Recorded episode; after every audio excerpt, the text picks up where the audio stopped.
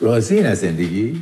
فوق ببین من این شانس پیدا کردم که یه چیز به اسم سمفونی نوی به تو گوش کنم کجا می‌تونستم گوش کنم دوست دارم در آینده در حالی که روشنفکر هاری شدم و بوی اتکلان مشتی میدم داستایوفسکی بشوم I want to thank me.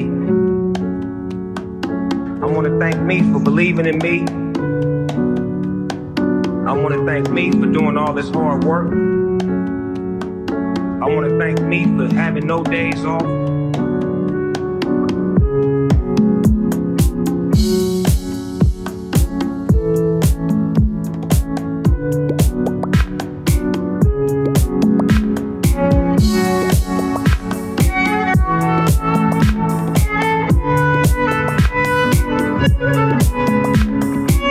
سانسور به نظر من پدیده ای نیست که ما رو خیلی بیازاره. برای اینکه ما راه حلاشو یاد گرفتیم. برای آقای ملت راه حلشو بلده. یا حتی اگر ما سانسور هم داریم تو خودمون طرح بکنیم تو خودمون هم حل بکنیم. یا حتی اگر به قول بابا میگه اگر سرمون هم میشکنه تو کلاه خودمون بشکنه. چون هنر زایده شرایط دشوار و نامساعد بوده برای هنرمنده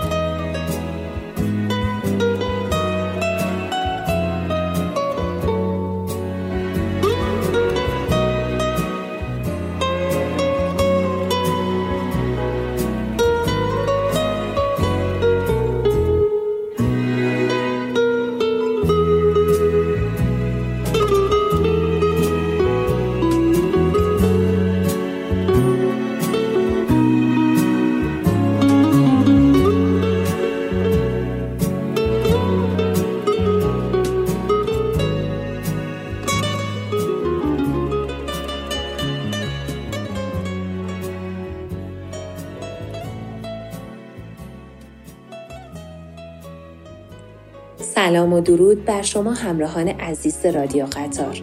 امیدوارم که حال تک تکتون خوب باشه. من زهرا فروزانفر هستم و صدای منو از ایستگاه سوم رادیو قطار در کوپه نویسندگان میشنوید. امیدوارم که یه روزی برسه که وقتی دارم با شما احوال پرسی می‌کنم دیگه خبری از آمار مرگ و میر و اتفاقات ناراحت کننده و وضعیت قرمز نباشه. در مورد این مسئله هم یه نکته رو بگم که بیاین از عوامل شبکه چهار صدا و سیما یاد بگیریم که درست ماست بزنیم نه اینکه بزنیمش رو چونمون. در هر صورت بازم لازم می‌دونم بگم که به شدت مراقب خودتون و سلامتیتون باشین تا از این بحران رد بشین سخته اما شدنیه. حالا که تو این کوپ از نویسنده ها و داستاناشون میگیم جا داره از این موقعیت و تریبون استفاده کنم و به خانم شکوف آذر نویسنده متولد تهران که سال 2011 به استرالیا پناهنده شدن تبریک بگیم بابت نامزد شدن نهایی کتابشون.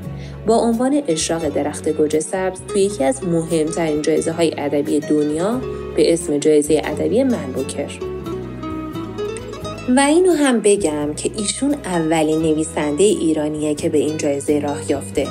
نمی‌دونم این خاک استرالیا چی داره و چقدر نویسنده پروره که هر ایرانی میره اونجا کلی موفقیت آمیزه براش. همونطور که تو سال اخیرم آقای بهروز بوچانی عزیز نویسنده کردمون هرچی جایزه ادبی تو استرالیا بود رو درو کرد. باز هم به روال هر ماه و هر اپیزودمون میریم به سراغ معرفی نویسنده این اپیزود و گریزی به یکی از کتابهاشون. اما این سری یه سفر داریم اونم به ایران. پس تا دهنی شیرین کنید و یه استراحت کوچولو برمیگردم و مهمونتون هستم.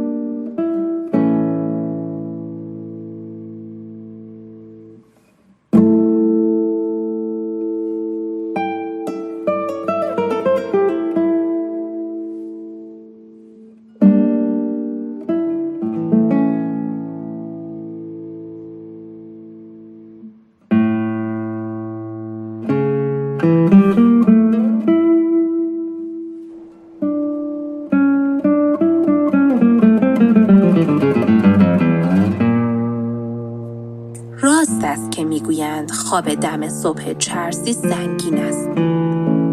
مخصوصا خواب لوتی جهان که دمدم های سحر با انترش مخمل از پل آبگین راه افتاده بود و تمام روز کتل دختر را پیاده آمده بود و سر شب رسیده بود به دشت بر و تا آمده بود دود و دمی علم کند و تریاکی بکشد و چرسی برود و به انترش دود بدهد. شده بود نصف شب و خسته و مانده تو کنده کت و کلفت این بلوط خوابیده بود. اما هرچی خستم که باشد نباید تا این وقت روز از جایش جمع نخورد و از سر و صدای آن همه کامیون که از جاده میگذشت و آن همه داد و فریاد زغالکش هایی که افتاده بودند توی دشت و پشت سر هم بلوط ها را میسوزاندند و زغال می‌کردند بیدار نشود. بس که مخمل گردن کشیده بود و سر دو پا ایستاده بود که ببیند آیا لوتیش بیدار شده یا نه پکر شده بود و حوصله از سر رفته بود. و حالا او هم گوشه ای کس کرده بود و منتظر بود لوتیش از خواب بیدار شود. او هم تمام روز را پا به پای لوتیش راه آمده بود. گاهی دو پا و زمانی چهار دست و پا راه رفته بود و ورجه ورجه کرده بود. حالا هم هرچه سرک می‌کشید لوتیش از جایش تکان نمی‌خورد خورد و خسته شده بود. کف دست و پایش درد می‌کرد و پوست پوستی شده بود. هنوز هم گرد و خاک زیادی از دیروز توی موهایش و روی پوست تنش چسبیده بود. چشم های ریز و پوزه سگی و باریکش را به طرف بلوطی که لوتی از زیر آن خوابیده بود انداخته بود و نشسته بود. دستهایش را گذاشته بود میان پایش و ماز به خفته لوتیش نگاه می‌کرد. دوباره حوصله از سر آمد و پاشا چند بار دور خودش گشت و زنجیرش را که با میخ طویلش تو زمین کوفته شده بود گرفت و کشید و دوباره مثل اول چشم به راه نشست.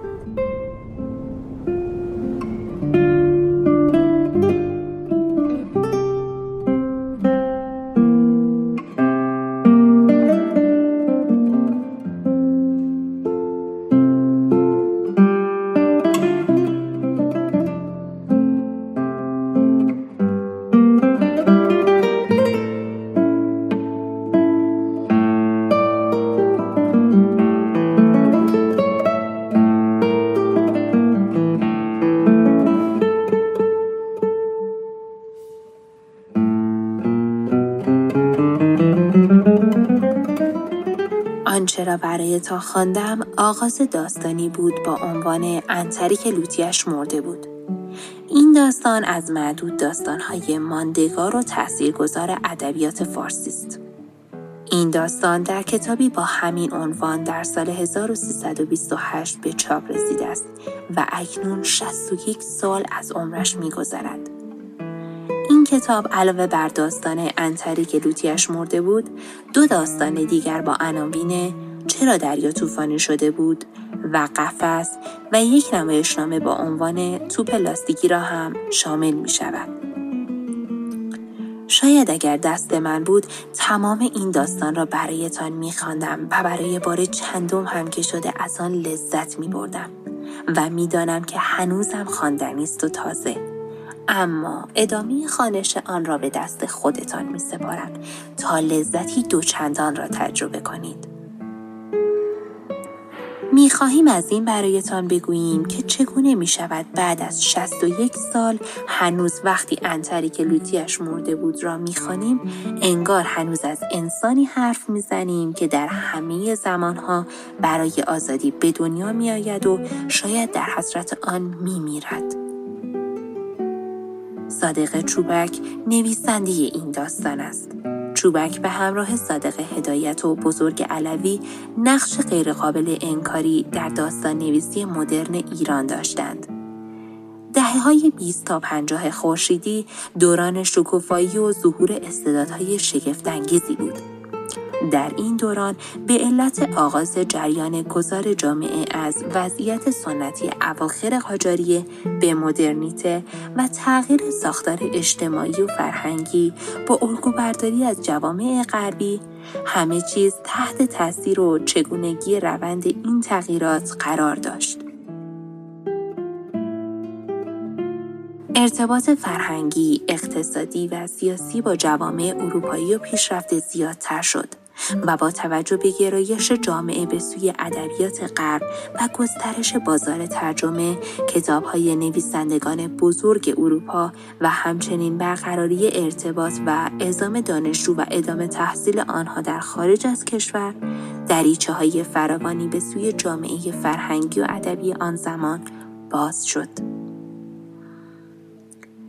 یکی از این موارد گرایش نویسندگان ایرانی به نگارش داستان و رمان به سبک نویسندگان خارجی بود. از اولین کسانی که نوشتن داستان کوتاه و رمان را با اسلوب جدید آغاز کردند می‌توان به جمالزاده، هدایت، چوبک، بزرگعلوی و آل احمد اشاره کرد.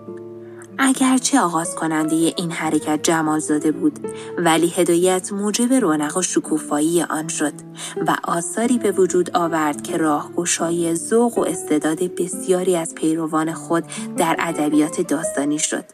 به طوری که با گذشت سالیان دراز از آن موقع هنوز هیچ نویسنده ایرانی نتوانسته است به جایگاه رفیع او دست یابد.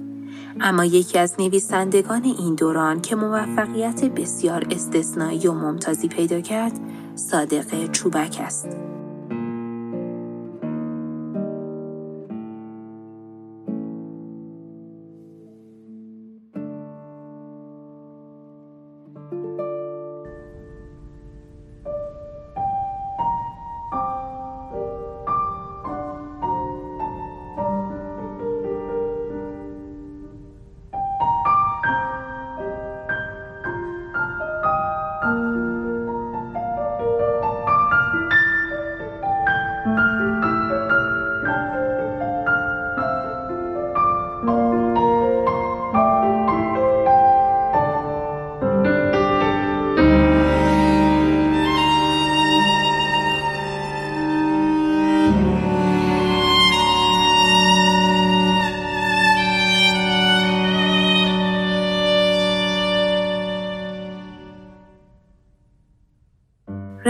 رضا براهنی که یکی از مشاهیر معاصر ادبیات فارسی است در مقاله‌ای در روزنامه شرق سال 1396 با عنوان تجدد چوبک به این بزرگ مرد ادبیات داستانی پرداخته است. براهنی می‌گوید آینده همیشه ما را غافلگیر می کند و به گذشته معناهایی می دهد که در خود گذشته از آنها قافل مانده بودیم. زن جوان آمریکایی حالا در یکی از های سالهای آخر دهه چهل های حیات شیبدار را آب داده. چمن سایهدار از تازگی برق می‌زند. آفتاب می‌خواهد بپرد. زن برگشت طرف خانه و صادق چوبک مرا به عروسش معرفی می کند. قدسی خانم همسر صادق چوبک پوست روشن و چشمهای روشنتری دارد. میز را چیده. عکس گنده چوبک با عبارت انگلیسی من ریور یا همان رود انسان آن بالاست. آن برتر عکس هدایت است با همان عینک و سیبیل و کراوات که پسر دوست ساله چوبک بغلش نشسته و لابد همین بچه بعدها شوهر آن زن آمریکایی خواهد شد و شاید برادرش اما عکس به تاریخ خواهد پیوست این را هم آن موقع نمی‌دانستیم و حالا در این گیرودار آینده در گذشته می‌دانیم. براهنی سوالش در اینجاست که شخصی مثل صادق چوبک مردی که درست روبروی اون می نشست همان روزها و سالهای نیمه دوم چهل و مدام خاطراتش را توی دفترهای بزرگ جلد کلفت و قطور حرف به حرف و کلمه به کلمه می نوشت تو هم می نوشت و مراقب بود که جوهر قلم فرار نباشد که مبادا در آینده کلمه محو ناخوانا باشد. روزی کنار آتش خواهد نشست و به قدسی خانم درباره آن یادداشتها حرف آخر را اینگونه بزند که همهشان را وردار بیار بسوزان. و زن به دستور شوهرش همه خاطرات و گزارش ایام را خواهد سوزاند. آدمی به آن دقت چطور حاصل پنجاه یا شست سال دقت، قضاوت و تمرکز حافظه را در کمتر از دو ساعت خاکستر کرده است. قصی خانم همسر صادق چوبک درباره سوزاندن کتابهای چوبک می‌گوید اطمینان نداشت که پسرها به وصیتش عمل کنند عروس را کفیل سوزاندنش کرد صادق چوبک در آن ایام که خارج از ایران بود وقتی اوقاتش تلخ بود می‌گفت برای کی چاپ کنم این دفترها را من در شرایط دشوار در تهران می نوشتم. داده بودم از آهن سفید صندوقی برایم درست کرده بودند. توی حیات خانه چال کرده بودم و با این همه شب از ترس اینکه اگر بیایند و اینها را پیدا کنند و من آزار بدهند خوابم نمی برد. به هزار حقوق آنها را آوردیم اینجا و حالا وقتی به آنها برمیگردم ایران باز میگردم. دلم تنگ می شود و حالم بد. پیرمرد دلش برای خانه در روز، حیات، باغچه و دفترش تنگ شده بود و ساعتهای سختی را در خیال خانه می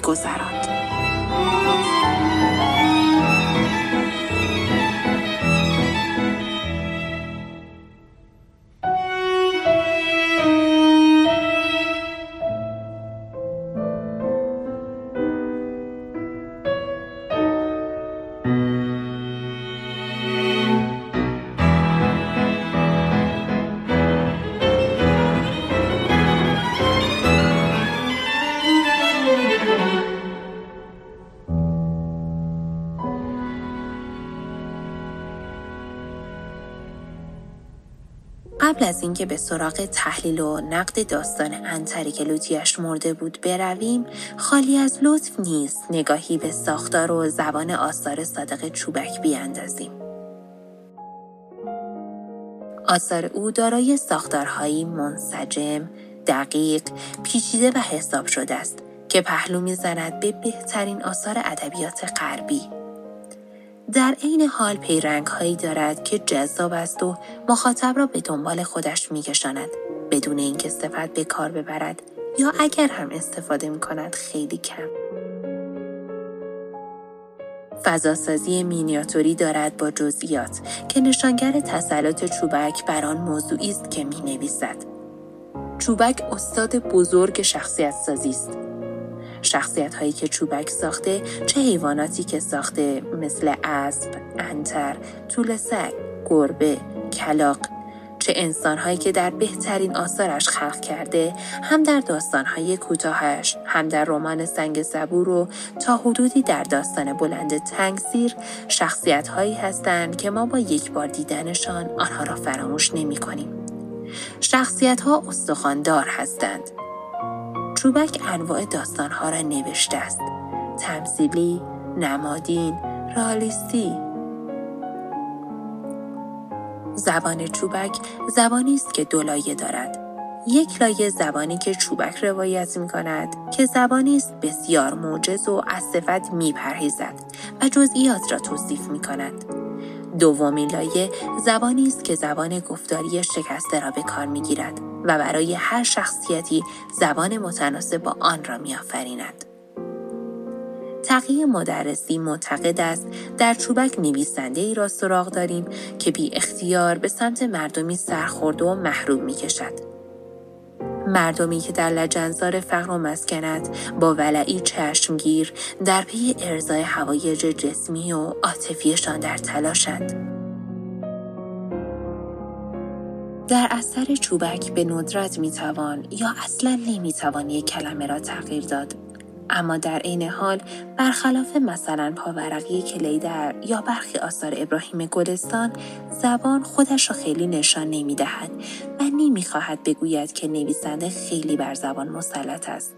زبان و نصر بار داستان را به دوش می‌کشند اما در عین حال قایب هستند.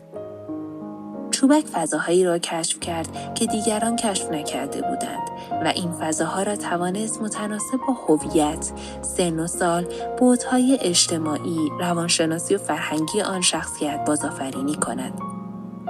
چوبک شناخت عمیقی از لایه های توهیدست جامعه داشت که زبان آنها شد و آنها را به ادبیات خیش آورد و به قول خودش در داستان سنگ صبور او نویسنده گداها و عمله هاست.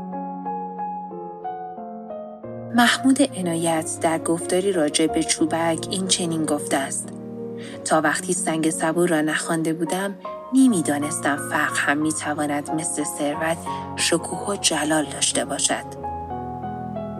این اثر به سمفونی غریبی میماند که از تک های رنجالود و دردآلود به وجود آمده و در گرما گرم همهمه و تنتنهی که سطور خاموش کتاب در آمیزه استیصال و درماندگی مشتی انسان در گوش تو ایجاد می کند ناگهان متوجه می شوی که شوکت فقر کم از کوکبه ثروت نیست.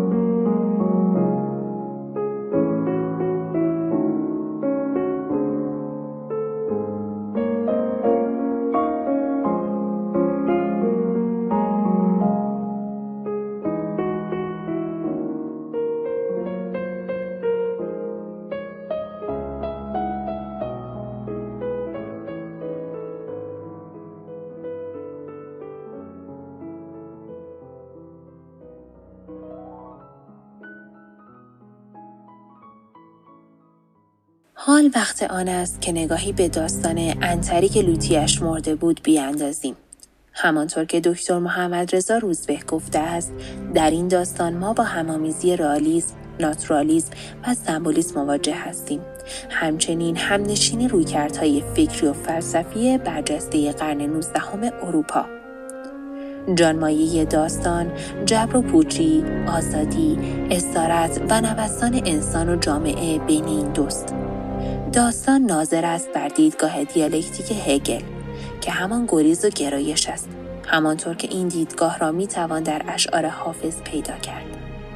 مثل بیت ای آفتاب خوبان می جوشدن درونم یک ساعتم بگنجان در سایه عنایت که در نگاهی ابتدایی یعنی آنکه از سوزش آفتاب پناه می‌برد به سایه آفتاب که همان گریز و گرایش است.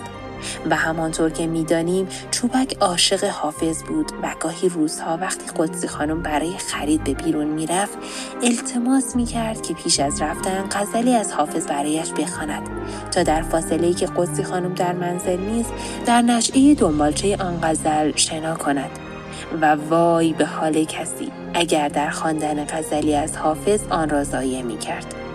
و بدا به حال کسی اگر وسط خواندن غزل دست به تعبیر آن می‌زد. در این داستان هم انتر یا همان بوزینه که نامش مخمل است یک روز صبح لوتیش را مرده می‌بیند و خودش را آزاد مییابد و در طی داستان دوباره از همان آزادی به استارت لوتیش پناه میآورد که همان دیالکتیک جبر تاریخ یا همان گریز و گرایش هگلی است در این داستان انتخاب میمون به عنوان کاراکتر اصلی نشان از هوشمندی و بلاغت نگاه نویسنده دارد. کشمکش ها در این داستان چهار گونه است. حیوان با انسان، حیوان با حیوان، حیوان با طبیعت و حیوان با خودش. در این داستان اثرپذیری چوبک را می توان از سگ ولگرد هدایت، سپید دندان جک لندن و اندکی پیرمرد و دریای همینگوی دید. زاویه دید داستان دانایی کل محدود است. در اینجا نویسنده در کنار شخصیت محوری داستان قرار می گیرد و از منظر نگاه او به بیرون نگاه می کند. چوبک را نماینده برجسته ناتورالیسم در داستان نویسی ایران می دانند و نشانه های آن را در این داستان به عینی می توان دید. ناتورالیسم یا طبیعتگرایی یا ماده باوری مکتبی است ادبی در اروپا که شکل قلزت یافته یا پررنگ روالیسم است ناتورالیسم معتقد است که همه چیز در چارچوب طبیعت و بر پایه ادراک و قرایز طبیعی استوار است و منکر هر گونه معنا و ماهیت موافق طبیعی برای اشیا، پدیده ها و جهان است. امیل زولا بنیانگذار این مکتب معتقد بود که باید روش های علمی را وارد حوزه مطالعات ادبی کرد. ناتورالیسم یعنی عکاسی از جامعه زشت و بیروح خالی از همدردی.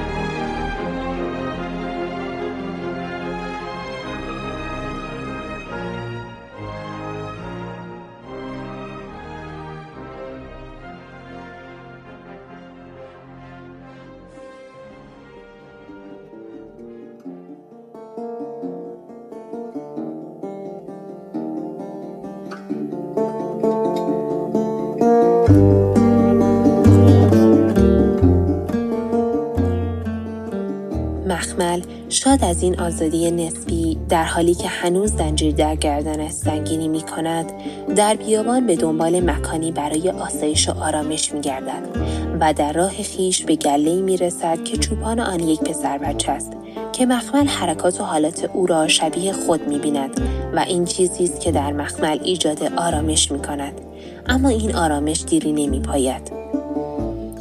پسرک با چوبی که در دست دارد به سر مخمل میکوبد و باعث می شود که مخمل به او حمله کند و در حالی که پسرک را به سختی مجروح کرده از آنجا می گریزد. مخمل در ادامه راه خود در حالی که از بیدودی خماری شکنجه می شود به صخره می رسد.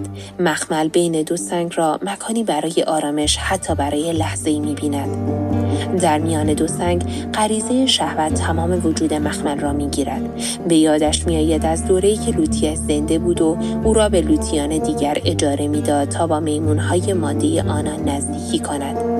این تجسمات و تفکرات هر لحظه مخمل را بیشتر تحریک می کند تا شاهینی به او که در حلال خود ارزایی حمله می کند و باعث می شود مخمل حراسان از آنجا نیز بگریزد و به مکان اولیه خود برگردد و در کنار لوتی مردش پناهنده شود در حالی که آنجا نیز احساس خطر می کند. مسیر حرکت مخمل مسیری سرشار از نمادها و سمبولها اوریانویسی و استفاده از کلمات رکیک و جنسی یکی دیگر از ویژگی های چوبک است که همیشه مناقشه آمیز بوده است. صحبت درباره آثار چوبک و حتی این داستان هم وقت زیادی را میطلبد و هم از حوصله شما دوستان به دور. پس شما مخاطبان نازنین را دعوت می کنم به خواندن آثار صادق چوبک و تعمل درباره آنها و پی بردن به قلم ایشان. نویسنده رمان سنگ صبور در اواخر عمر دچار کمسویی شدید چشم می شود به طوری که به زحمت یک هشتم از بینایی را حفظ کرده بود. چوبک گفته بود هنوز باور نمی کنم که نمی بینم هر روز صبح که از خواب بلند می شوم فکر می کنم که بیناییم را باز یافتم چوبک عاقبت پیش از مرگ همه دفتر یادداشت های روزانه خود را سوزاند و وصیت کرد جنازه او را هم بسوزانند.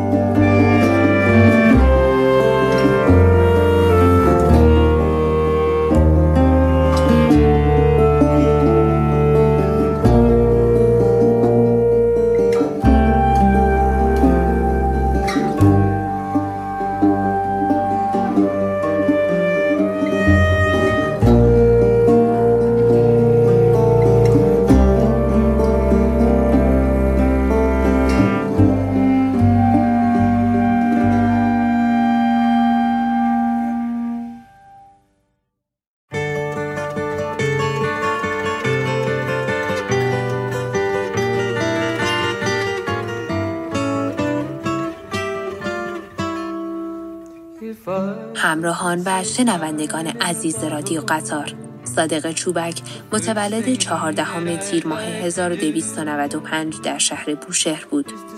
چوبک در شرایط مرفهی رشد کرد اما در همه آثارش زشتی و فلاکت زندگی مردم فرود است حضور دارد. با اینکه آثارش با شرایط سیاسی نسبت دارد هیچگاه وارد سیاست نشد و به نفع هیچ گروهی موضع نگرفت.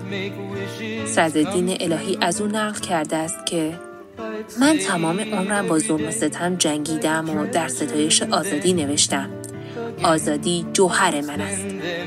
ولی زمانی به براهنی در مورد پیوستن به کانون نویسندگان گفته بود به کسانی که علیه زور و قلدری مبارزه می کنند احترام می گذارم ولی من فقط می نویسم در ذاتم نیست که چیزی در کنار کسی دیگر امضا کنم. چوبک بعدها برای تکمیل تحصیلات خود در تهران به کالج آمریکایی و در آنجا با همکلاسیش قدسی کهالزاده آشنا شد و با او ازدواج کرد. او در این دوره با مسعود فرزاد و پرویز ناطق خاندری آشنا می شود و سپس با صادق هدایت که در آن ایام تازه از هندوستان برگشته بود. قدسی تا واپسین روزهای زندگی چوبک همراه و مراقب او بود. کاوه گوهرین نویسنده امین و وکیل چوبک در تنظیم آثارش معتقد است که نام قدسی حالزاده را با توجه به تأثیری که در زندگی چوبک داشت باید در کنار زهرا کیانخانبری و آیدا سرکیسیان برد که تاثیر مشابهی بر زندگی همسران سرشناس خود داشتند. چوبک در سال 1377 در 82 سالگی در آمریکا درگذشت و طبق وصیتی که کرده بود جسم او را سوزاندند و خاکسترش را به بادهای اقیانوس سپردند. همچون یادداشت‌های منتشر نشدهش به بهانه زادروز صادق چوبک یادداشتی تحلیلی نقدی را برایتان خواندم. به قلم همکار نازنینم آقای عبدالله کریمی.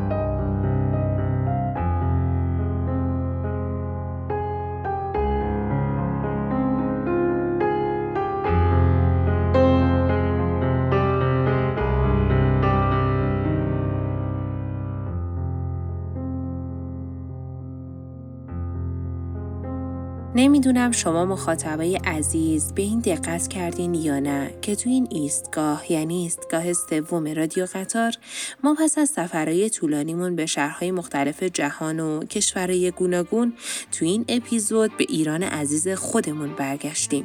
ایرانی که شاید کرونا تنها دغدغه مردمش نباشه و از کوچکترین و بدیهی ترین حقوق و خواستاشون هم دست کشیدن که فقط ادای زنده ها رو در بیارن با پشت بون خوابیدن و شایدم چند روز دیگه دیوار خوابی.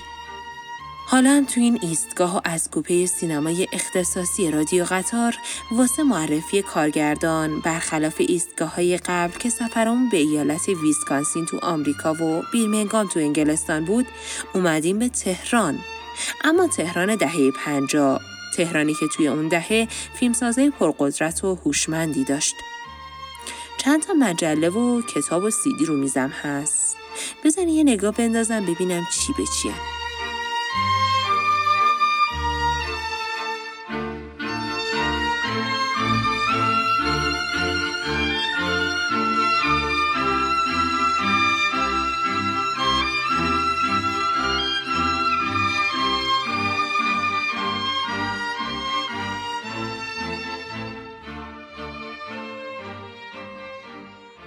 مجله سینما. هفتم آذر ماه 1352 دومین جشنواره بین المللی فیلم تهران.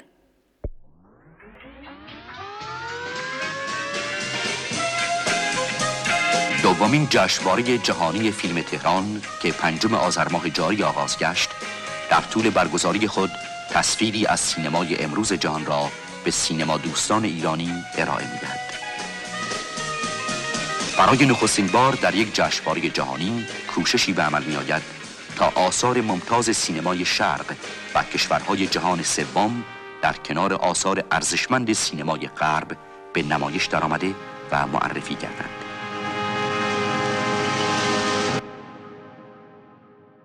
در میان معرفی هیئت داوران دومین جشنواره جهانی فیلم تهران نام بسیاری از کارگردانان، بازیگران، فیلمنامه نویسان و چهرههای مطرح بزرگی را می دید که از سرتاسر سر جهان مثل شوروی، تونس، ایتالیا، فرانسه، هندوستان، آمریکا و لهستان در این جشنواره گرد هم آمدند تا در ایران دومین جشنواره بین‌المللی فیلم را داوری کنند. از فرانک کاپرا که سه اسکار بهترین کارگردانی را دارد بگیر تا مرینالسن که جایزه بهترین فیلمنامه را در جشنواره های معتبر در کارنامه خود دارد. در قسمتی از این مجله که قرار است برنامه های امروز را به مخاطبانش اعلام کند نوشته شده است که در تالار رودکی در بخش مسابقه ساعت 16 قرار است فیلمی بلند از طرف کشور ایران با عنوان یک اتفاق ساده را به نمایش بگذارند.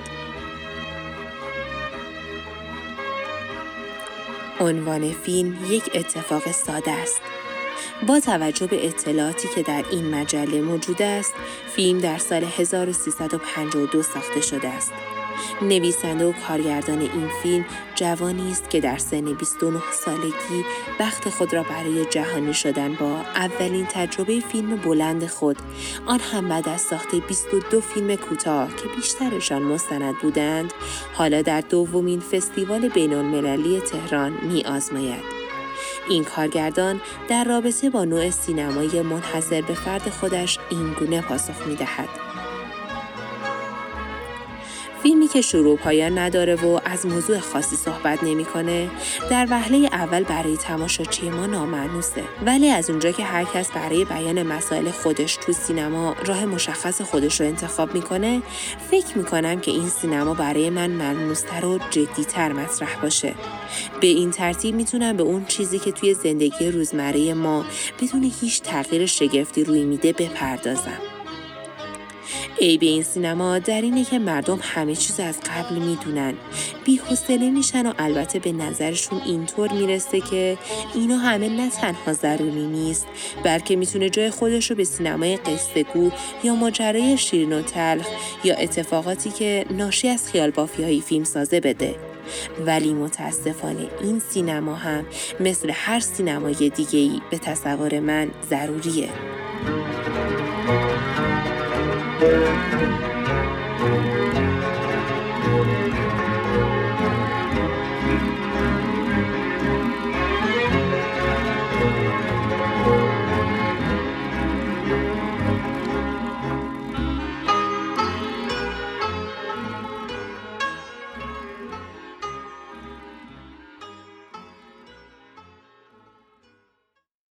سهراب شهید سالس تا آن زمان یعنی سال 1352 فیلم های کوتاه و مستند بسیاری را ساخته بود و همین امر باعث شده بود تا فرصتی پیدا کند و بتواند نزدیک مردم را با روحیات مختلف و در جای دیگری به غیر از پایتخت ببیند و به این فکر کند که این زندگی را به نحوی به تصویر بکشد.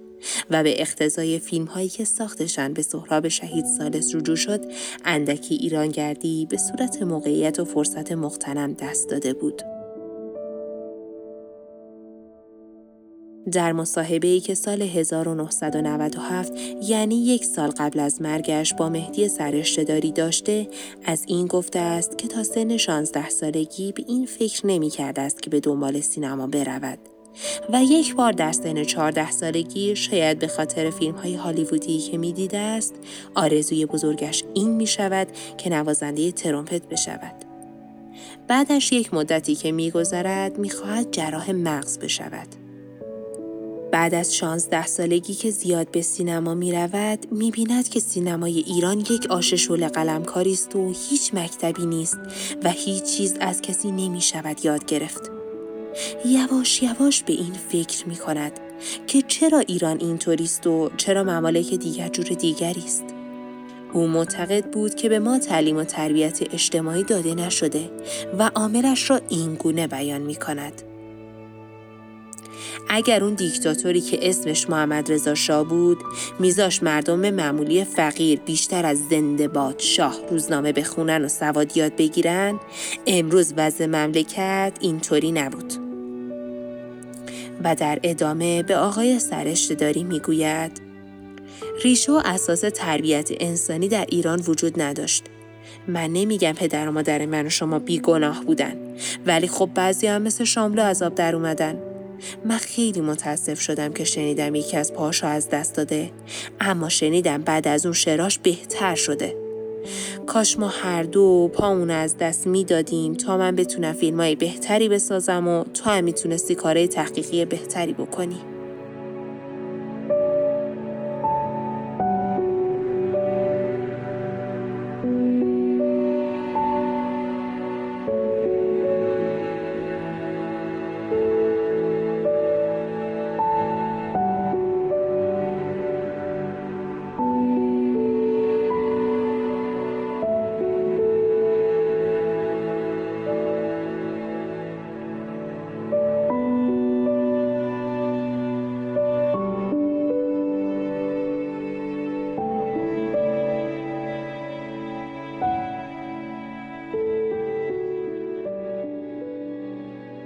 محسن سیف منتقد و نویسنده پیشکسوت که متاسفانه ایشان را در سال 95 از دست دادیم. در قسمتی از کتاب یادنامه سهراب شهید سالس یادداشتی را با عنوان یک اتفاق ساده در قربت نوشته است. او می‌گوید سهراب شهید سالس چند سالی پیش از وقوع انقلاب بار سفر به دیار قربت را بست. پس بهانه ای نمی ماند که او را به سرخوردگان بیگانگرا و ترسیدگان گریز پا گره بزنیم. حالا چرا رفت و چگونه رفت بحث مفصلی می طلبد که ریشه در تزلزل و گاهی جایگاه هنر و هنرمند در بستر فرهنگی این سرزمین دارد و این تزلزل هنرمند ایرانی به دیروز نزدیک و امروز مبهم وصل نیست. و در ادامه با چند پرسش اساسی ما را به چالش میکشاند و علت این سرکوب و محضور کردن هنرمندانی شبیه سهراب شهید سالس را زیر سوال می‌برد. چرا حکم حکم جشواره های است و حرف حرف چارتا و نصفی از خود رازی چشمابی پس من مدعی فرهنگ و فرهنگ پروری دارم اینجا چه غلطی می کنم که بیگانه ها باید کاشف گنجینه های پنهان تبار تاریخی و گوهرهای معاصرم باشند. چرا باید جشنواره کنو، لوکارنو و امثال اون کاشف ارزش های هنری هنرمند هموطن و همولایتی من باشند؟ چرا برای یک دفعه که شده بدون حب و بغض آری از عقدمندی و حسادت و به دور از خال زنک بازی گوهر گیلاس را نمی چشیم تا دریابیم چه شور پنهان و بالندهی در تم گیلاس هست که هرگز به راز آن راه نبرده بودیم تا امروز و کار کارستان عباس آقا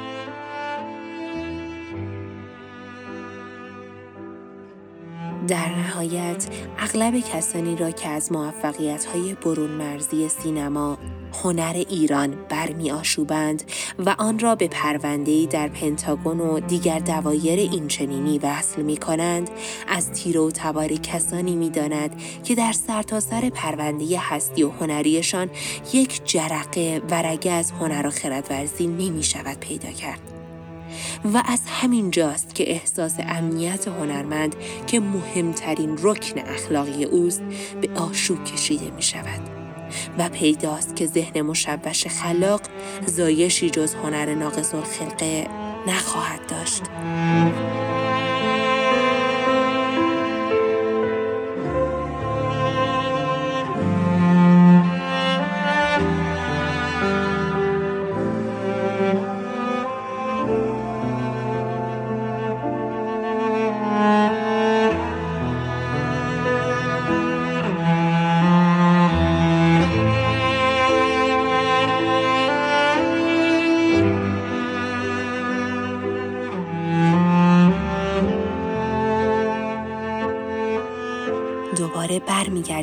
همان اتفاق ساده. شاید ظهور و حضور سهراب شهید سالس در دهه 1350 همان اتفاق ساده بود. همان اتفاق ساده و با ارزشی که فیلم یک اتفاق ساده منشأ بروز آن شد. فیلمی نه در قد و قواره دیگر آثار سینمایی آن دوران حرکتی جسورانه که برای نخستین بار یک اتفاق ساده در یک قالب ساده و متفاوت بر پرده نقره‌ای جان می‌داد تا اندک اندک باور کنیم که سینما فقط آتراکسیون و ششلول و عشقهای سوزناک نیست قالب روایی و خط داستانی فیلم یک اتفاق ساده در فضای قالب آن روزگار که متأثر از قیصر به قهرمان پروری کاذب و زامندار خوش دست کار زنجون رو کرده بود و خالق قیصر نیز از کرده پشیمان به نظر می رسید سبب شگفتی شد. سهراب نامی از گرد راه نرسیده خط و ربطی تازه و متفاوت را دیکته می کرد. و با چه جسارتی پای این اثر امضا گذاشت. با یک اتفاق ساده شگفتترین اتفاق تاریخ سینمای ایران را رقم زد و به قولی همه را انگشت به دهان کرد. سهرابی که در دوران طفولیت پسر بچه ای بود که ساعتها در اتاقش پشت پنجره قایم می شد و همه را نگران می کرد و دنبالش می گشتند. یک بار که مادرش او را پیدا می کند کتکی به او می‌زند که فراموش نمی کند و دو سال بعدش کلاس چهارم دبستان می‌فهمد که او مادر واقعیش نبوده و تازه آن موقع از کتک هایی که خورده بود دردش می‌گیرد. سال 1990 در سن 46 سالگی در حال آماده کردن مقدمات فیلم گلهای سرخ برای آفریقا بود که تازه می‌فهمد مادری که او را به دنیا آورده است در لس آنجلس خاک شده است. سهراب در دبیرستانی در بلوار تخت جمشید سال 1963 دیپلمش را گرفت و سه ماه بعد با چهار هزار دلار که امش به او داده بود از ایران رفت. با اتوبوس میهن تور هفت روز و هفت شب مسافرت تا اینکه به شهر گراتس در اتریش می‌رسد.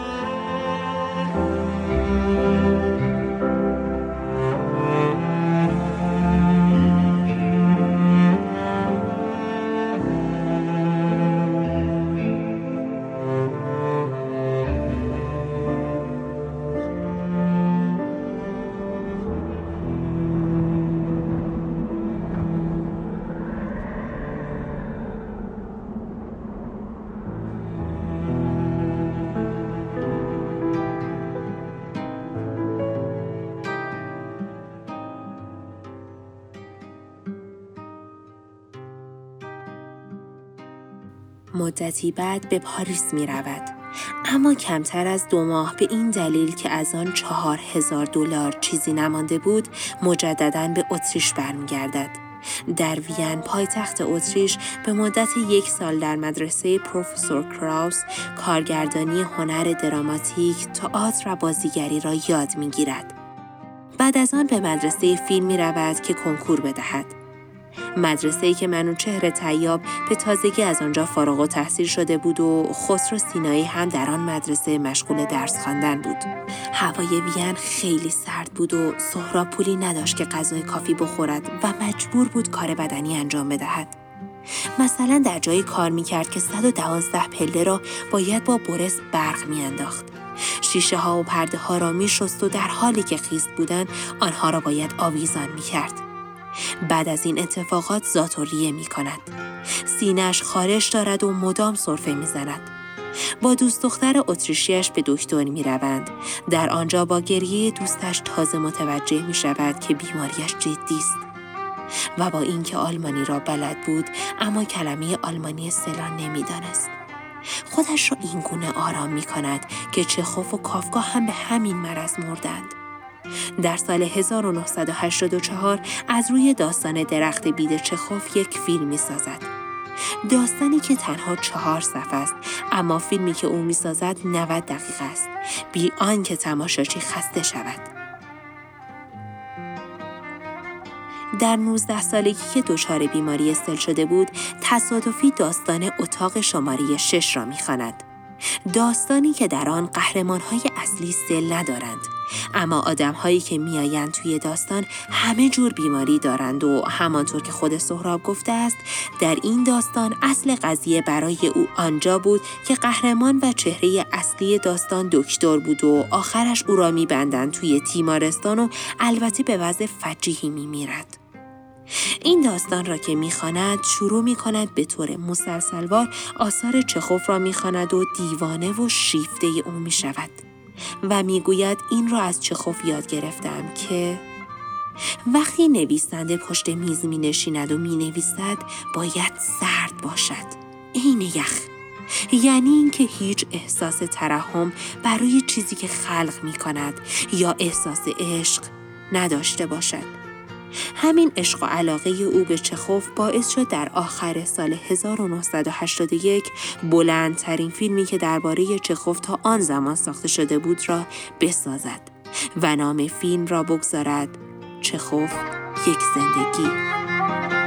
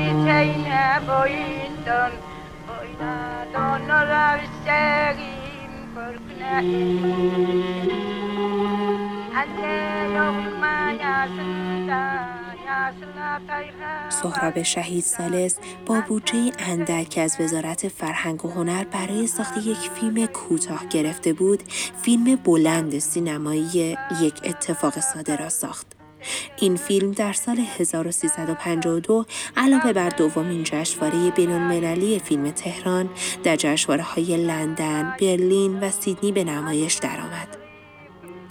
سینمای او همانطور که قبلا گفتیم سینمای مختص به اوست. سینمایی که نه برچسب برسون را میپذیرد نه برچسب گودار را. سینمایی که نه رئالیستی است و نه ناترالیستی است. نه به سینمای علمی شباهت دارد نه به سینمای اوزو سینمای خاص او یعنی سینمای سهراب شهید سالس یعنی سینمایی که به ظاهر قصه ندارد. داستانگو نیست. پلانهای طولانی دارد. عاطفه ندارد و سیاه است. دیالوگ اندک دارد. موسیقی متن ندارد ساده است و زنده گاهی جذابیت های سینمای مستند دارد و پر از تنهایی روح است که بازیگران فیلم ها از ابتدا تا انتها آن را با خود دارند. در آن زمان حتی آنهایی که در مقابل سینمای او سکوت می کردند، سینمایی که یک اتفاق ساده بود، گفتند که فیلم داستانی است. طولانی بودن نماها هم بی جهت نیست، هرچند که نق هم می زدند که خسته کنند است. و گروهی دیگر که با مصر و معیار سیاسی به تماشای آن نشستند در مورد یک اتفاق ساده می گفتند که سیاسی نیست. خب در آن زمان سیاسی بودن حرف سیاسی زدن باب روز بود. یک اتفاق ساده سیاسی باب روز نبود. پس سکوت در مقابل آن طبیعی بود. در فیلم یک اتفاق ساده اتفاقی نمیافتد اما میافتد. رفت آمد پسری در کوچه ها و علفزارها پنهان کردن ماهی های سید شده در کیسه که با فروش آن زندگی می کنند.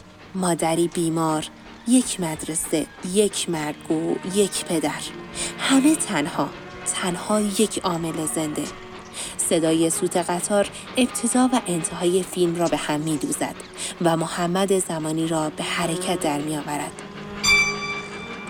صدای سوت را می شنویم اما قطار را نمی بینیم. محمد زمانی را می بینیم که از این ایستگاه به آن ایستگاه می رود. خانه، مدرسه، ساحل، مغازه، خرید نان، داروی مادر، پول دادن به پدر و در پس زمینه شهری ساکت و مرده اما با دیوارهای سفید جابجا رنگ پریده نوشتی؟ بله بیا برو شهر مرده است اما صدای آدم در متن به گوش می رسد. صدای مسئله گفتن معلم، شعر و قرآن خواندن بچه ها، یادآوری دوره گم شده و موریان خورده غزنویان و بعد ضبط صدای حیوانی. جیرجیرک ها، صدایی که شهر را به حرکت در می آورد. صدای قطار. این فیلم یعنی یک اتفاق ساده در آن سال توانست در فستیوال بین المللی فیلم تهران جایزه بهترین کارگردانی را برای سهراب شهید سالس به خاطر تمامیت درخشان و تصویر پردازی سینماییش در بیان قصه ساده و شاعرانه به ارمغان بیاورد.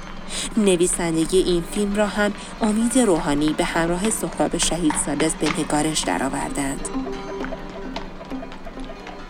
جا دارد از این فرصت استفاده کنم و شما را به دیدن این فیلم 88 دقیقه ای که 35 میلیمتری و سیاه سفید است با جان و دل دعوت کنم.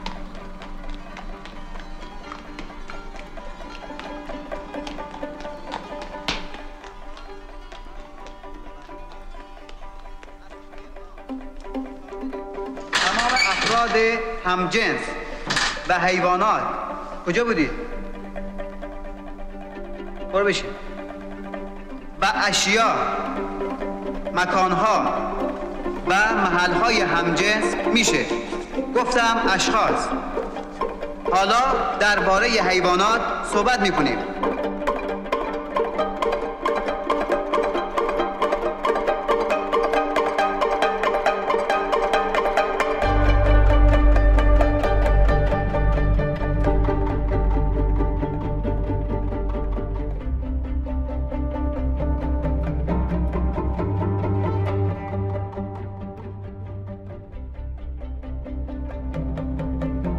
شنوندگان و مخاطبان نازنین رادیو قطار سهراب شهید سالس در هفتم تیر ماه سال 1323 در شهر تهران زاده شد.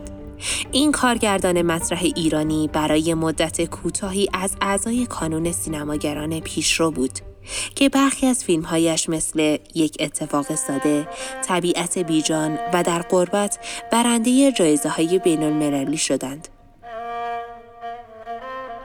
او از آدمهای دور و اطرافش خوشش نمی آمد و تنهاییش را تنها سینما پر می کرد. پیش از مرگش به آمریکا رفت. پنج سال بود فیلم نساخته بود و الکل جانشین بدی بود برای سینما. او همیشه تنها بود و تلخندیش. سرانجام سهراب در دهم تیر ماه سال 1377 بر اثر خونریزی شدید به علت از کار افتادن کبد و عود کردن سرطان روده در سن 54 سالگی در شیکاگو درگذشت. یاد و خاطرش گرامی و در آخر این پارت به احترام سهراب شهید سالس به دلیل علاقه که ایشان به چخوف و آثارش داشت یک هدیه برای شما شنوندگان دوست داشتنی رادیو قطار تدارک دیده ایم. و آن این است که به فاصله چند روز بعد از پخش این اپیزود تعدادی از داستان کوتاه‌های چخوف را با خانش گوینده مهمان عزیزمان خانم مریم نخفروش که از گویندگان حرفه‌ای و با تجربهمون هستند برایتان آماده می کنیم. امیدواریم که لذت ببرید. به بهانه زادروز سهراب شهید سالس یادداشتی را برایتان خواندم از نویسنده مجموعه رادیو قطار آقای عبدالله کریمی. و از طرف این مجموعه و شخص آقای کریمی خواستیم تشکری بکنیم از آقای سامان بیات. به خاطر اطلاعات و آرشیوی که در اختیار ما قرار دادند. امیدواریم همیشه سلامت و مانا باشند.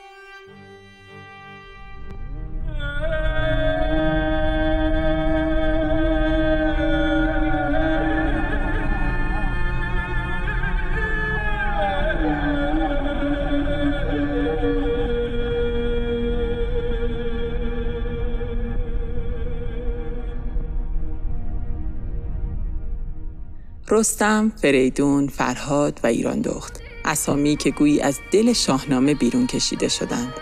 اما یک اسم از قلم افتاده. باید پنج نفر باشند. این از قلم افتادن شاید در نه دهه زندگی این اسم از قلم افتاده نمود داشت و به این اسم و خشت هایی که برای سقف دنیای کودکان گذاشت بیمهری و بیتوجهی شد. این اسم از قلم افتاده توران است. که در کنار سه برادر و یک خواهر خود خانواده ای را تشکیل می‌دادند با پدری مهندس که ایرانی و اهل شهر تفرش در استان مرکزی بود و مادری آلمانی به نام گرتا دیتریش که او هم هنرمند و مجسم ساز بود. شاید باورتان نشود اما توران خانم یا به اسم رسمی توران میرهادی نور چشمی و مسافران رادیو قطار است.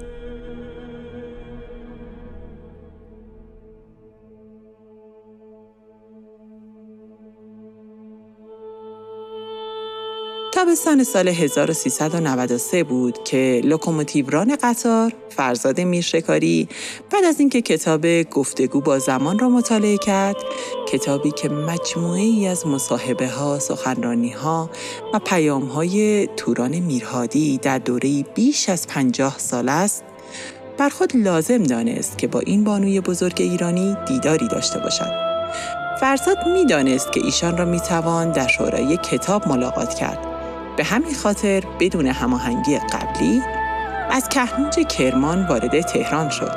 خیابان انقلاب، خیابان ابوریحان و بعد از آن به خیابان شهید وحید نظری رفت و از آنجا دفتر شورای کتاب را پیدا کرد. فرزاد بعد از معرفی خودش به عنوان یک معلم و کسی که مروج کتاب است، اجازه ورود به اتاق توران خانم را گرفت و چقدر این همنشینی را صمیمی، مهربان و هیجان انگیز توصیف کرده است.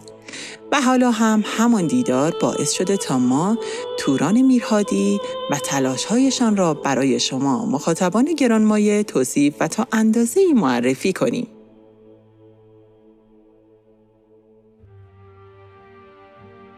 همانطور که گفتیم مادر توران آلمانی تبار بود و علاوه بر مجسم سازی اهل موسیقی و ادبیات طوری که برای بچه های خود شعرها، ترانه ها و قصه های کودکان آلمانی را می‌خواند و در عین حال به دلیل علاقه به فرهنگ ایران آنها را از ادبیات ایران بی بهره نمی ساخت. و باید به همین دلیل باشد که توران در 17 سالگی با شاهنامه فردوسی اونس گرفت و چند سال قبل ترش در سن 13 سالگی زندگی نامه ژاندارک را خواند. یک بار وقتی از مادرش پرسید چرا مجسم سازی را رها کردی؟ در پاسخ شنید مجسم سازی را رها کردم و شما را ساختم. این خیلی سخت تر بود. توران میرهادی هم قدم در همین راه گذاشت. توران خانم همان مادری است که برگردن تمامی کودکان این سرزمین حق مادری دارد. مادر بودن را توران خیلی خوب یاد گرفته بود و درباره مادر خود این گونه می‌گوید. برادر و خواهر من چهار بار حسبه گرفتند و من هم در سن 17 سالگی برای بار دوم به این بیماری مبتلا شدم که تنها مراقبت های مادرم بود که ما را از مرگ نجات داد. او هم مراقب کودکان و نوجوانان سرزمینش بود اگر نخواهیم به سراغ هانس کریستیان آندرسن دانمارکی برویم که اولین شخصی بود که در جهان به گونه حرفه‌ای به آفرینش ادبیات کودک پرداخت به ایران خودمان بسنده کنیم باید از سال 1330 تا 1357 را دوره در نظر بگیریم که امثال باغچبان، سمده بهرنگی، علی اشرف درویشیان، نسیم خاکسار و عباس یمینی شریف نویسندگی کودک و نوجوان را با آثارشان در این جامعه جا انداختند. و بعد از این دوره بود که توران میرهادی با اینکه در رشته علوم طبیعی تحصیل را آغاز کرده بود تحت تاثیر آموزگاران برجسته رشته آموزش چون جبار باغچبان و محمد باقر هوشیار قرار گرفت و تعلیم و تربیت و آموزش و سوادآموزی دغدغه‌اش شد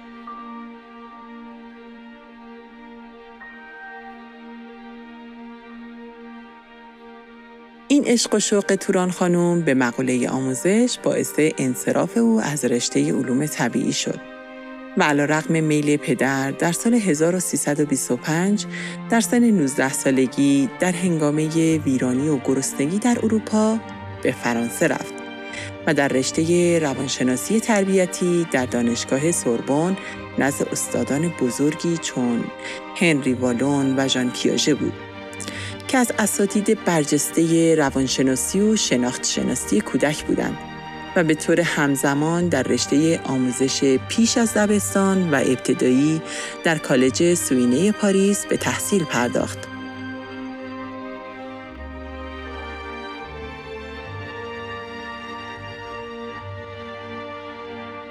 دو پیش آمد ناخوش و غمناک در زندگی توران و برخورد او با آنها باز ما را به سوی سخنی از مادر توران سوق می دهد که به او گفته بود همیشه غم بزرگ را به کار بزرگ تبدیل کنید.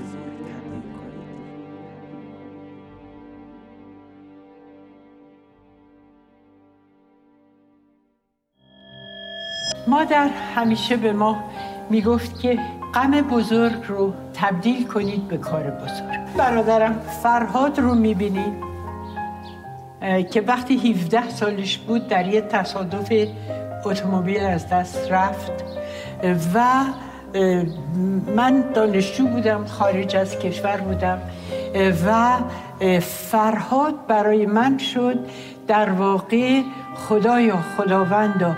من چجور می‌تونم فرهاد باشم؟ مدرسه فرهاد و پیدا کردن روش جدیدی که بتواند بچه ها رو از اسارت نجات بده در تمام این مدت این فرهاده که پیش من هست تو دلم هست تو مغزم هست.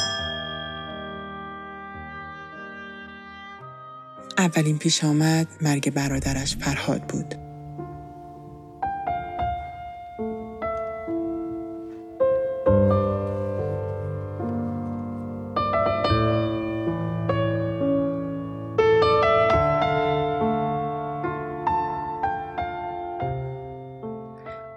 همبازی دوران کودکی توران در سن 17 سالگی زمانی که او در فرانسه مشغول تحصیل بود بر اثر یک سانحه تصادف فوت کرد و او را بسیار غمگین و افسرده کرد. توران پس از پایان تحصیلات خود در فرانسه در زمستان سال 1330 به خاطر قولی که به پدرش داده بود به ایران باز می گردد تا تجربه هایش را در کشور خودش به کار گیرد. در سال 1334 با کمک پدر و مادرش غم بزرگ از دست دادن برادر جوانش را با تأسیس یک کودکستان به کاری بزرگ تبدیل کرد و نام آن را فرهاد گذاشت کودکستان فرهاد. توران در دوران تحصیل در فرانسه با جعفر وکیلی آشنا شده بود که از افسران شاخه نظامی حزب توده بود.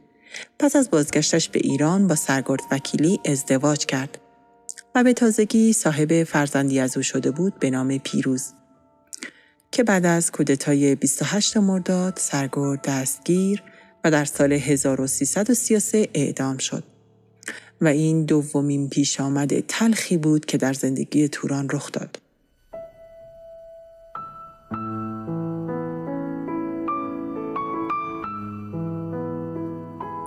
توران میرهادی بر این باور بود که همسر نخستش عشق به مردم، عشق به استقلال و فرهنگ سرزمین را به آنها آموخت و سبب شد تا او بر ضعفهای خود چیره شود، نسبت به خود سختگیر و به دنبال حرکت در جهت اعتلای انسانی باشد.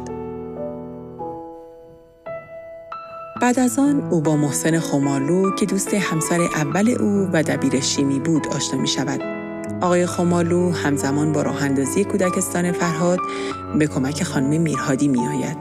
خانم میرهادی این کودکستان فرصتی را برایش ایجاد کرد که او پاسخ پرسش بزرگ زندگی خود و شاید زمانه را بیابد. چگونه می شود کودکان را بزرگ و تربیت کرد که انسانهای اسیر نشوند، آزاده و متکی به خرد و اندیشه و دانش خود باشند و پله پله از نردبان انسانیت بالا بروند.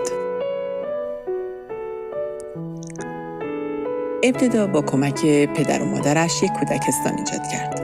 بعد از چند سال 1336 دبستان فرهاد و از سال 1350 مدرسه فرهاد را راه اندازی کرد.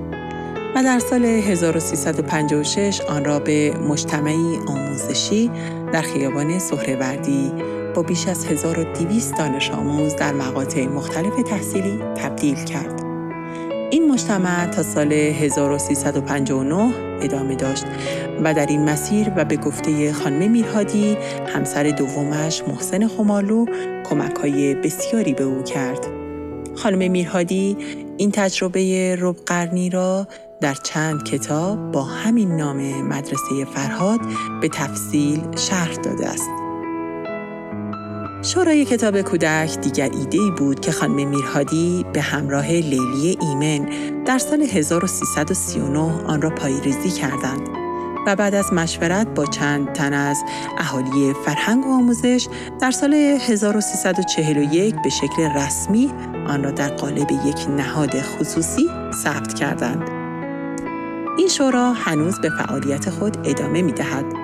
فعالیت های بین المللی هم دارد و سابقه بیش از پنجاه سال دارد. علی دهپاشی نویسنده و سردبیر مجله بخارا درباره توران خانم این چنین می‌گوید. تعداد شخصیت هایی که در فرهنگ ایران راهشان معادل یک نهاد است بسیار اندک است. نام ده خدا یعنی یک نهاد همچنان که ایرج افشار یک نهاد بود. توران میرهادی هم یک نهاد بود. اما چرا او و اقرانش یک نهاد بودند؟ اینان شخصیت هایی بودند که خود را زندگی شخصی خود را سلامتی خود را اکنون خود را آینده خود را دارایی مادی خود را وقف های فرهنگی و انسانی کردند. توران میرهادی هم از زمره اینان بود. او در تاریخ یکصد ساله اخیر ایران از فرهنگ سازانی است که برگی زرین در تاریخ فرهنگمان به ایشان اختصاص خواهد یافت.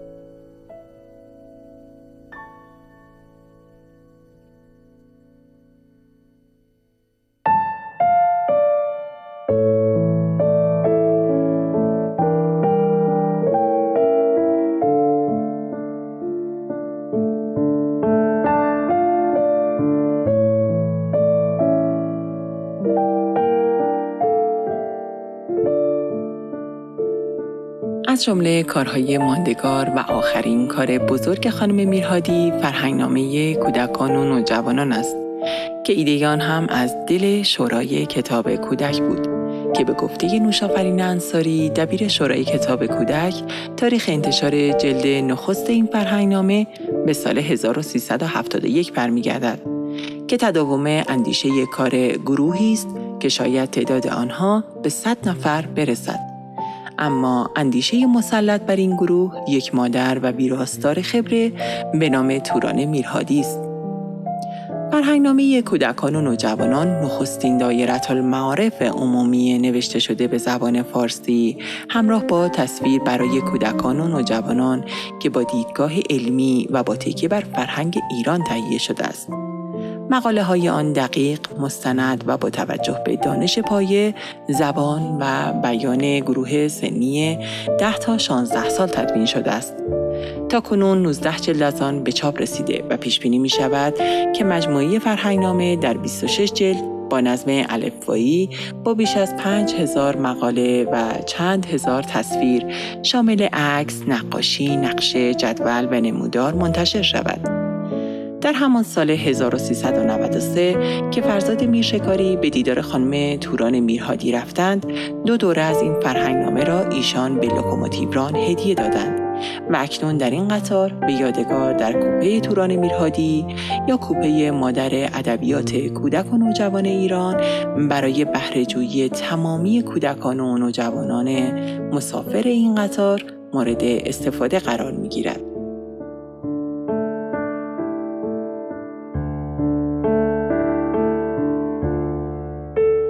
شاید حالا باورتان بشود که چرا توران میرهادی نور چشمی مسافران قطار است و معرفی و توصیف این بانو کمی طولانی تر از حد معمول شد.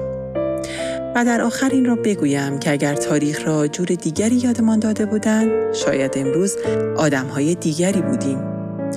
اگر به جای قلدر و کمانکش و تاج به سر از کاتب و صحاف و آموزگار گفته بودند اگر به جای او که چشم در می آورد و زبان می دوخت از او که ساز می‌زد و آواز می‌خواند نوشته بودند اگر به جای او که خاک غیر به توبره می‌کشید و کاخ میساخت برای او که بذر میکاشت و نان میپخت مدیح سروده بودند شاید امروز سالار و سردار و کبیر و قهرمان و یل و پهلوان را جور دیگری به کار می بردیم. میراث را چیز دیگری می دانستیم. بزرگ و مهتر و فخر را به کسانی دیگر لقب می دادیم. به مردان و به ویژه زنانی که چون ثبت نشدند انگار نبودند یا دست کم به کسانی دیگر از همینها که بیخ گوشمان بودند و چیزی ازشان مانده مانند توران میرهادی که در صبح آفتابی آدینه 21 آبان 1395 کالبد بیجانش را در امامزاده عبدالله شهر ری به آغوش خاک سپردیم اما همچنان زنده است و حضور دارد و اقراق نیست که او را مادر نظام آموزشی مدرن و همچنین ادبیات کودک مینامند. شاید عادت کرده باشیم که قدر توران میرهادی ها را ندانیم اما هر چقدر هم آنان را نادیده بگیریم به هر حال بخشی از امروز و فرداهای سرزمینمان را مدیون تلاشهایشان هستیم.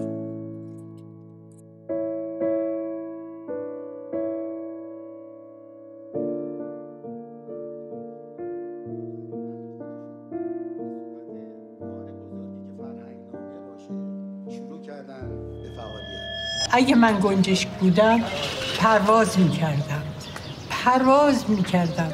دور دنیا میچرخیدم و سعی می‌کردم که همه جا رو ببینم.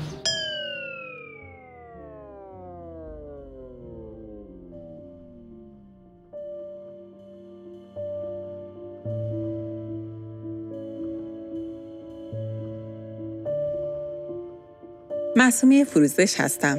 راوی این پارت که یادداشت یادمانگونه را برای بزرگداشت مسافر عزیزمان خانم توران میرهادی برایتان خواندم.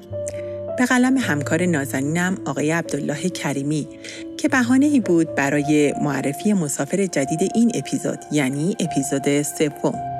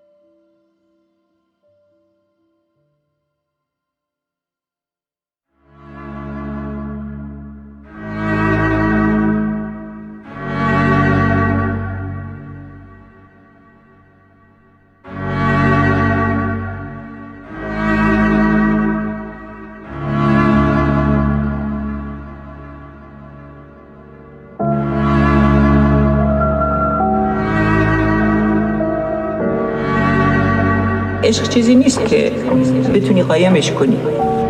به جستجوی تو بر درگاه کوه میگریم در آستانه دریا و علم.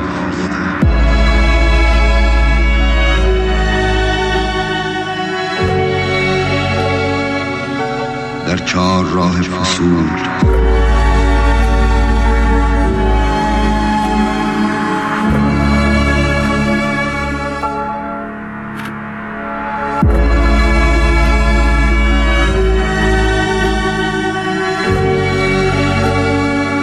چیزی نیست که بتونی ازش بگریزی.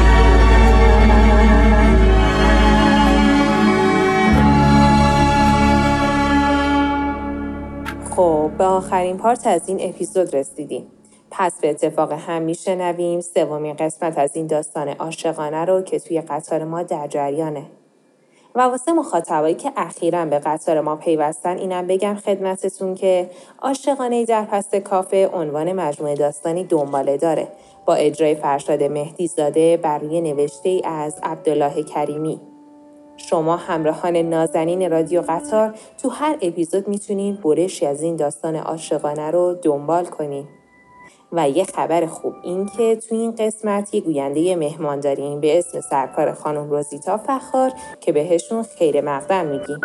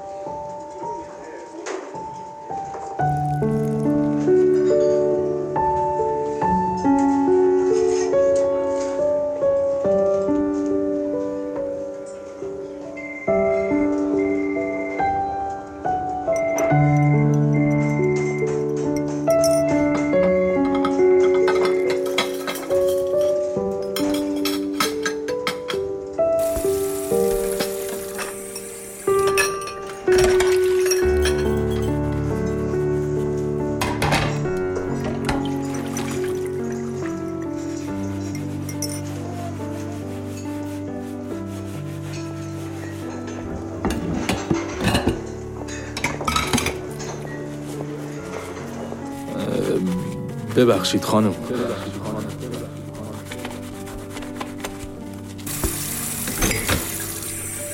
بالاخره صدای شرشر آب و برخورد ظروف با هم قطع می شود. تا برمیگردد انگار تمام صداها قطع می شوند. جیغ قطار، شرشر آب، پیاهوی کوپه های دیگر. انگار هیچ جنبنده ای نیست حتی یک مگس که با وزوزش به من بفهماند که زنده ام. تنها گروم گروم به قلبم است که خیلی آشکارا و روشن به گوشم می رسد. شاید زمان ایستاده تا بار دیگر شاهد پیوند آنی من با چشمان بانویی باشد که هیچ از آن نمی‌دانم و تنها شیفته چشمانش شوم. شاید هم سکوت اختیار کرده به حرمت عشقی قدیمی تا بار دیگر آن خاطرات ناب را این بار در مکان و زمانی متفاوت تکرار کند. سلام.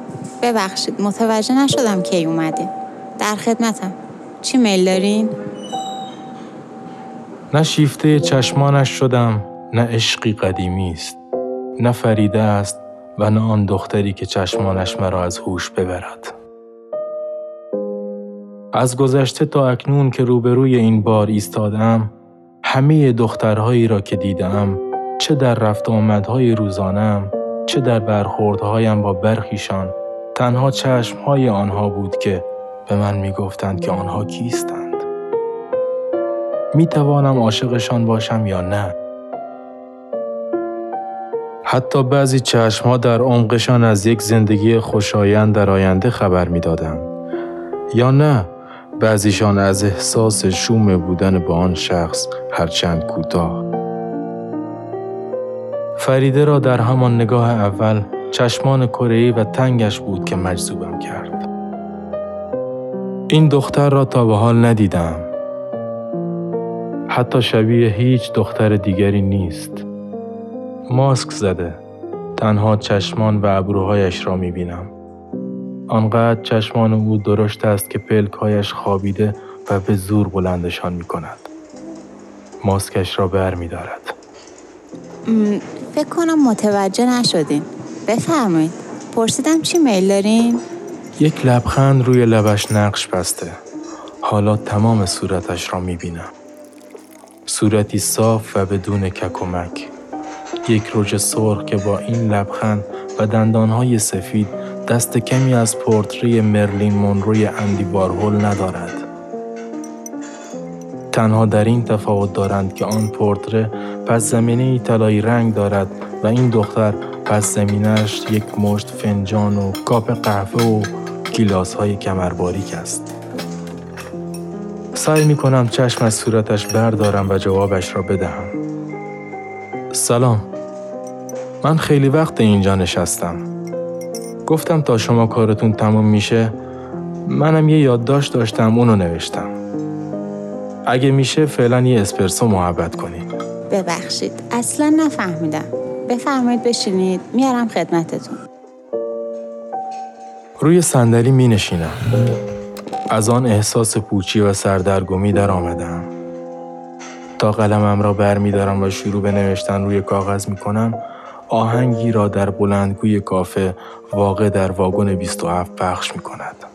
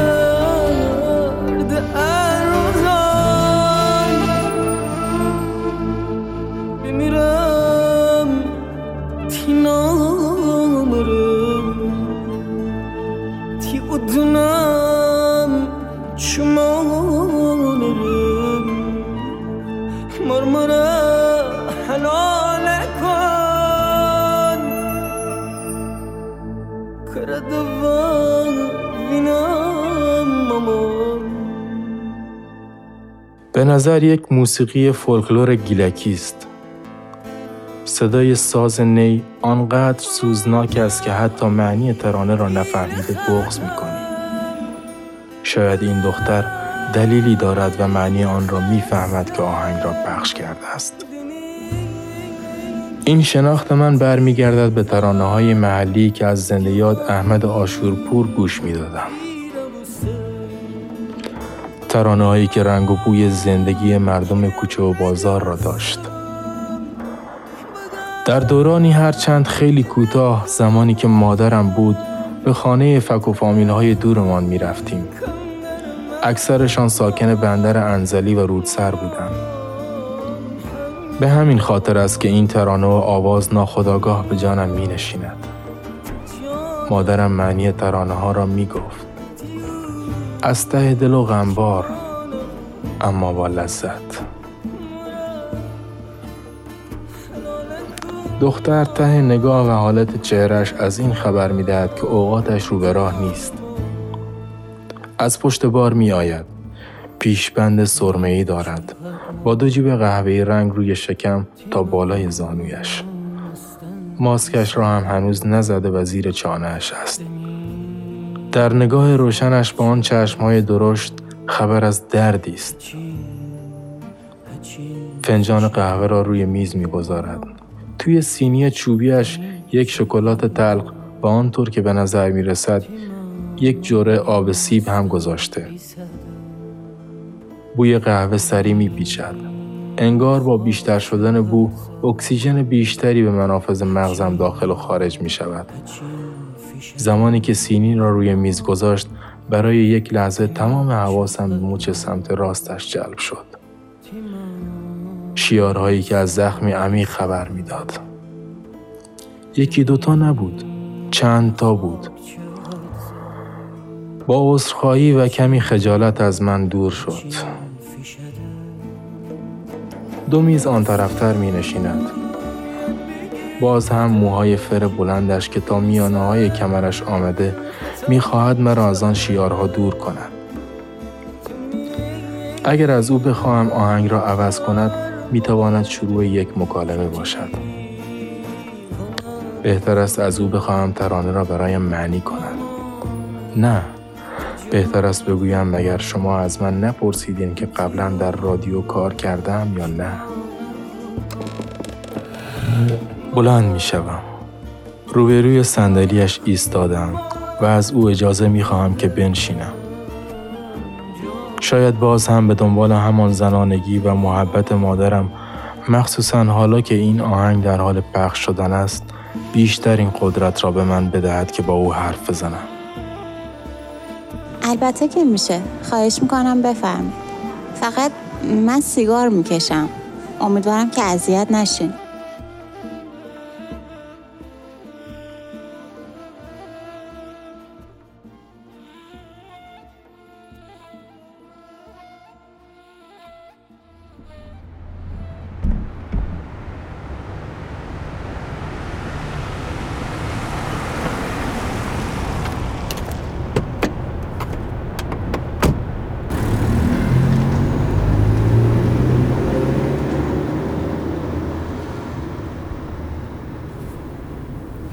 عین همین جمله را زمانی که برای اولین بار سوار ماشین خانم زیبا کلام یا همان فریده شدم گفتم.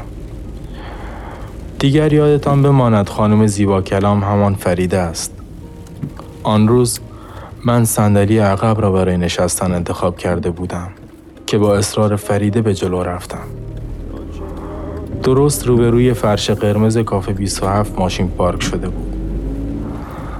از نگاه نامفهوم زایه و هرزه برخی از کارگرانی که در آنجا با هم کار می کردیم و آن روز هر کدامشان از گوشه ای مرا نگاه می کردند که پیش او نشستم به تنگ آمده بودم و می‌خواستم سرشان را به همان شیشه ای بچسبانم که از آن ما را نگاه می کردند.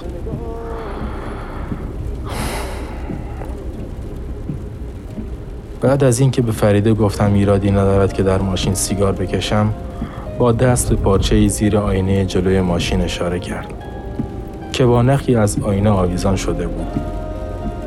روی پارچه که عباد کوچکی هم داشت نقش یک پاکت بهمن کوچک دوخته شده بود که با نخ مشکی روی آن نوشته شده بود در این مکان داخل پرانتز بدون من سیگار نکشید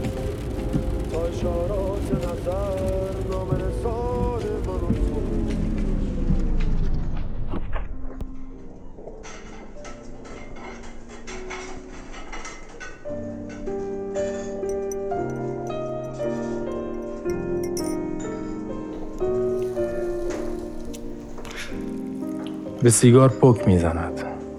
مدتی بعد نگاهش به زیر سیگاری چوبی روی میز و رد خاکستر سیگارش است که کجا فرود می آید. به نظر می رسد آنقدر غرق در تصورات خودش است که فرقی نمی کند که من اینجا روبرویش نشسته باشم یا نه. باز هم نگاهم به آن شیارها می افتد. زود است که از او درباره آنها بپرسم. قهوهم را با خودم روی میز او آوردم. جوره ای از او می نوشم. تلخ است. تلخ مثل همان شیارها. مثل محو شدنهایش در شستن ظروف. سیگار کشیدن و گوش دادن به آهنگی که چند دقیقه قبل در حال پخش شدن بود. مم. عجب قهوه ای. قبل از اینکه اینو سر میزم بیارین با اون بویی که پیچید تو کافه حالا هم که این طعم گس و داغ بودنش نشون میده که شما چقدر کارتون رو با عشق انجام میدین نوش جونتون البته بازم عذرخواهی می‌کنم که من متوجه حضورتون نشدم و معطل شدیم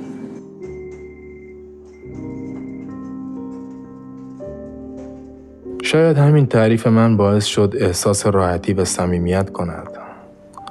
آهنگ را می‌فهمید. از امن پخش کرده بود. دلنگران و دلواپس تنها کسی است که فقط او برایش مانده. مادر بزرگش. مادر مادریش.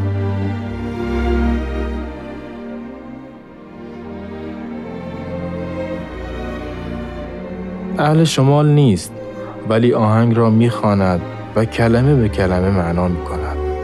قربانش می رود. قربان چشمانش.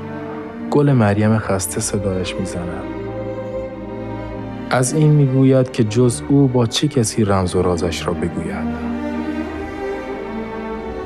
از او حلالیت می طلبد و می‌گوید که بر می گردد.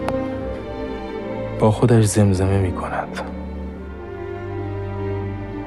مامان تی جان قربان تی او چومان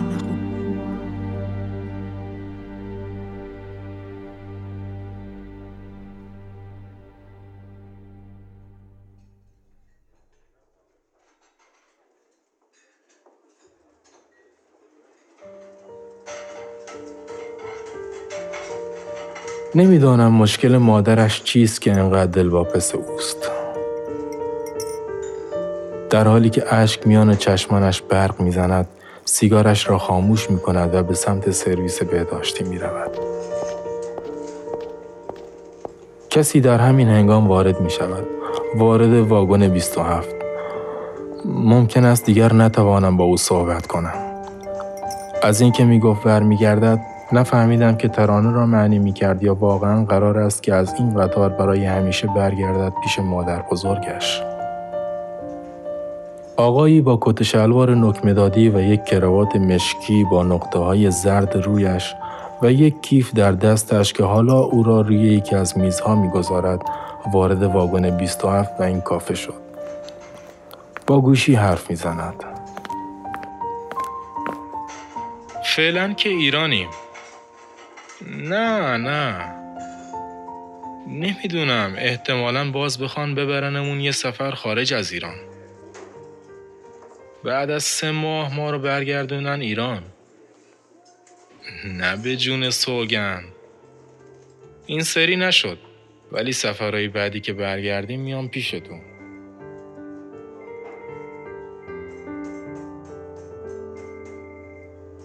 دلتنگ است. برای دخترش. چقدر خوب است که کسی را داشته باشی که دلتنگت باشد و دلتنگش باشی. برای تو بمیرد و تو برای او هلاک شوی. پیگیر آمدنت باشد و منتظرت. حال خوبی است می‌دانم. من هم تجربهش کردم اما کوتاه.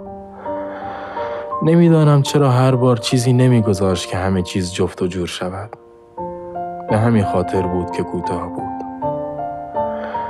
حیرت آورند رابطه و آدم ها شبیه اسب ابلقی که گاهی چنان تیز پا و با سرعت که تنها یک رنگ آن هم رنگ سفیدش نمایان است.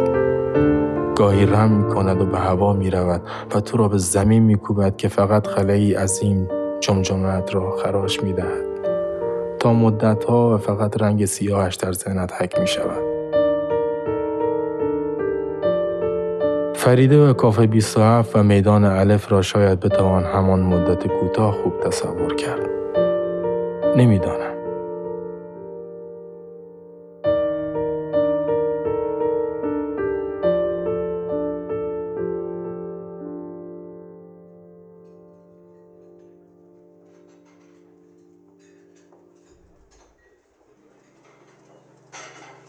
جرعه بعدی قهوه را می نوشم.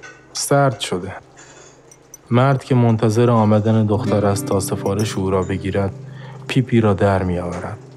توتون را از پاکتی طلایی رنگ خالی و درون پیپ قهوه‌ای رنگش می ریزد. پک اول را می زند که دختر می آید و منو را روی میز مرد می گذارد. با دیدن مرد و این زیر سیگاری روی میزم که تنها یک فیلتر سیگار میان آن خود نمایی می کند هوس می کنم. باید از دختر بگیرم. باید صبر کنم تا دوباره از بغل میز من رد شود. او را صدا کنم و خیلی معدبانه یک نخ از او درخواست کنم و مطمئنم که قبول می کند. ساعتی به بالای پیشخان کافه نصب کردند. ساعتی در قالب یک قطار با هر چرخش چرخهای لوکوموتیو و واگنهای قطار زمان یک ثانیه به جلو پیش می رود. حساب کردن تعداد چرخش های این ساعت قطاری شکل تا رسیدنش به پنج و بیست دقیقه است که زمان همکنون این جمع سه نفره می باشد کمی سخت به نظر می رسد.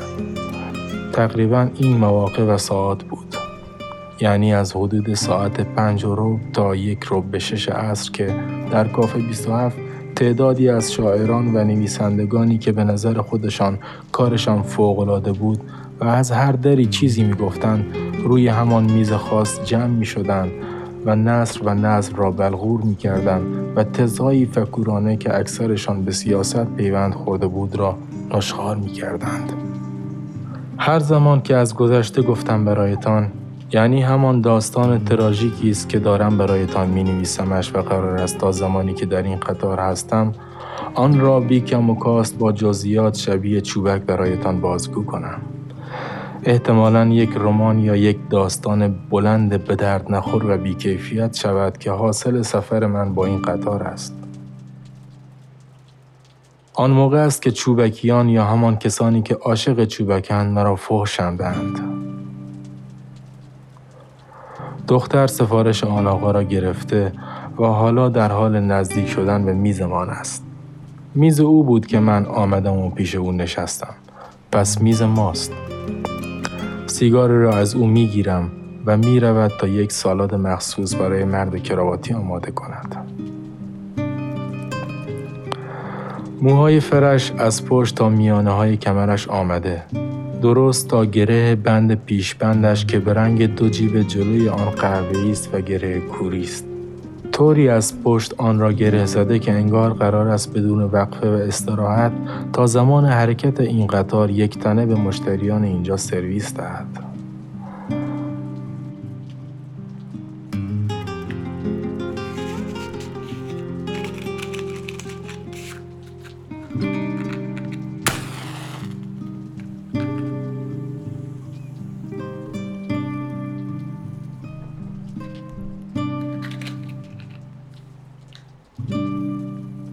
سیگارش تعمدار است. دوستش ندارم. سیگار خودم تمام شد. می‌کشم.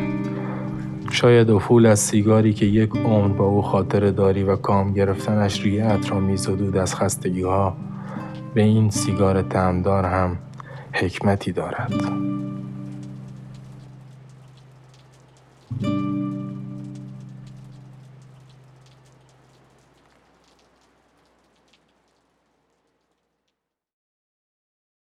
به پایان ایستگاه سوم رسیدیم. آرزومندیم این تحفه ناقابل و این قسمت را هم از ما پذیرا بوده باشین و به جانتان نشسته باشد. برای حمایت از مجموعه رادیو قطار ما را در پلتفرم های پادکست خان، پیج اینستاگرام و کانال تلگراممان با شناسه ترین رادیو دنبال کنید. در آخر این اپیزود تصمیم گرفتیم موسیقی متن فیلم د پرفشنال را برایتان پخش کنیم. به احترام درگذشت آهنگساز نابغه ایتالیایی و برنده اسکار. آقای انیو موریکونه که اگر بخواهیم او را در یک بند توصیف کنیم باید بگوییم این استاد موسیقی فیلم نواهایی که از جان او برمیآمد را بیش از شش دهه برای ما به یادگار گذاشت. ترومپت ساز تخصصی او بود و در نواختن گیتار کلاسیک هم مهارت داشت. موریکونه همواره می گفت که تأسف بزرگش این است که هیچ وقت با استنلی کوبریک همکاری نکرده است. موریکونه سرانجام در سن 91 سالگی به علت عوارض ناشی از شکستگی استخوان لگن درگذشت. این موسیقی مسهور کننده را با هم می شنویم و شما را تا ایستگاه بعد به روزهای خوشایند و شایسته که سزاوارش هستید می سپاریم. بدرود